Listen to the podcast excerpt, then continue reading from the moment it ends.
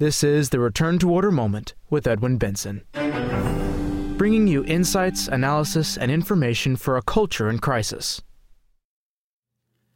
Today I will be reading Will the Koran Be Your Child's Next Textbook? By Edwin Benson.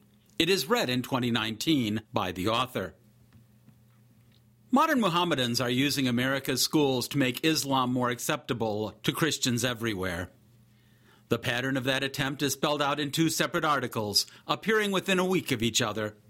One, the Islamicization of public education continues apace by Father Mario Alexis Portella, appeared on Crisis. The other one came from LifeSite News.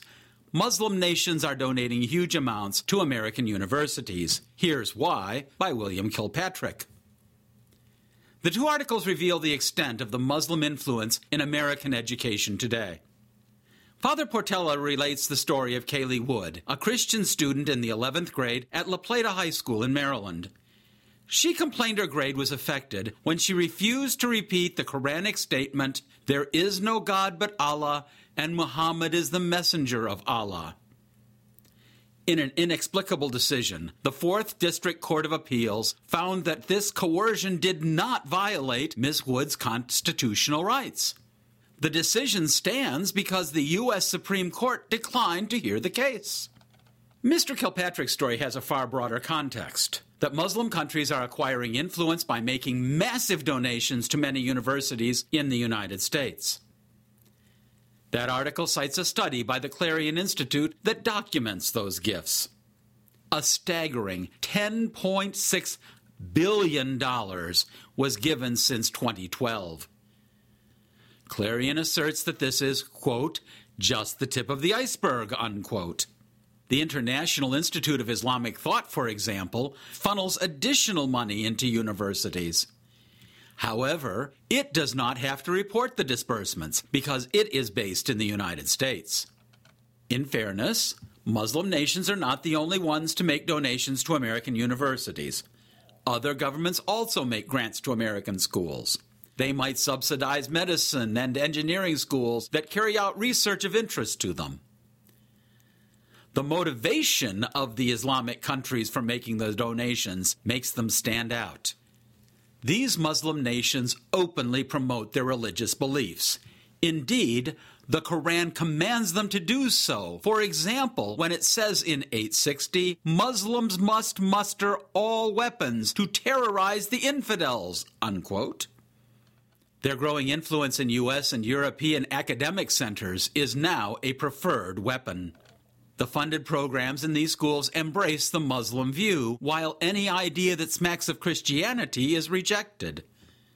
The Muslims have purchased that influence with cold, hard cash. They know that ideas on college campuses trickle down to elementary and secondary education. Someday, the better students in their programs will grow to become makers and influencers of U S government policy.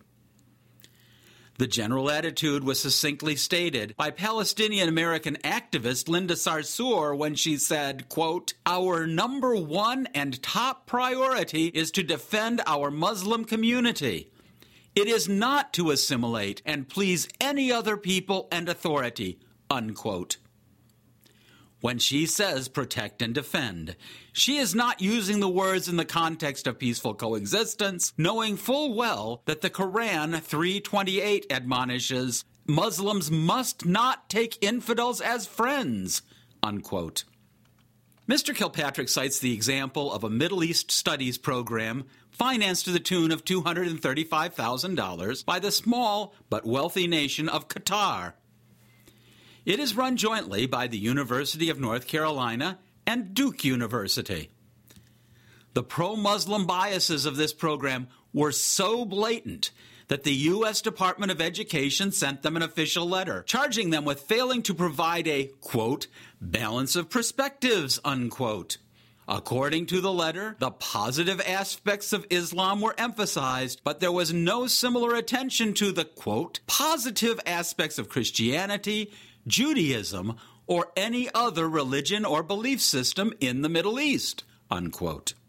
While two hundred thirty-five thousand dollars might seem relatively little in the whole scheme of things, the administrators at Duke and U N C have reason to hope for better things. After all, Qatar also donated three hundred fifty-one million dollars to Jesuit-run Georgetown University. And indeed, the attitude does trickle down to the American public. British journalist Melanie Phillips cites a recent controversy, quote, "In Newton, Massachusetts, parents discovered in twenty eleven that a textbook used by ninth graders called the Arab World Studies Notebook was telling pupils, 'Over the last four decades, women have been active in the Palestinian resistance movement. Several hundred have been imprisoned, tortured, and killed by Israeli occupation forces.'" The Newton parents discovered worse. History teachers were receiving training workshops from prominent anti-Israel critics, including a leader of the Boycott, Divestment, and Sanctions movement, unquote. About three years before retiring as a history teacher, I attended just such a workshop. I did not have the presence of mind to keep a record of the organization that presented it. I do remember that it was hosted by two Arabic men and one red-haired woman who did most of the talking. The topic concerned the philosophical, technological, and scientific advances made by the Muslim world. For most of this one-sided presentation, the other participants and I were silent as she enthusiastically promoted the role of accomplishments.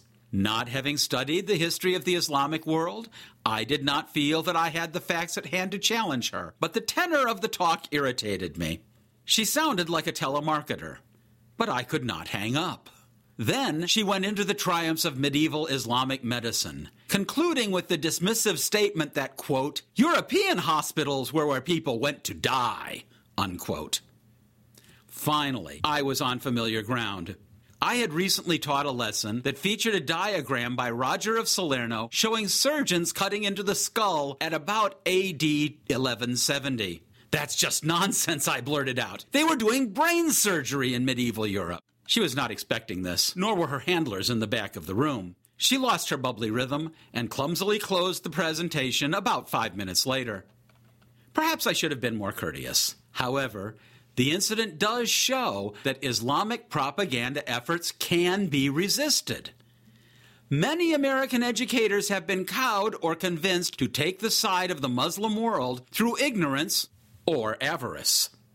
Our culture must rise and defend itself. It is not enough that Muslims have relatively little political power in the United States. Recent events in France point out the danger inherent in ignoring the cultural inroads made by Muslims and Muslim nations. The fact that some Muslims do live peaceably in the United States does not refute this point. Historically, majority votes do not cause social change. They occur whenever a relatively small group marshals their resources to focus on a clear goal. Western culture faces just such a situation today. Our children's future may hinge on meeting it courageously.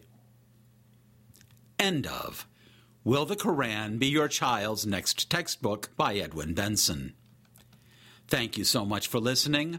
For additional articles, please visit our website at w w w dot t f p dot org. All rights reserved.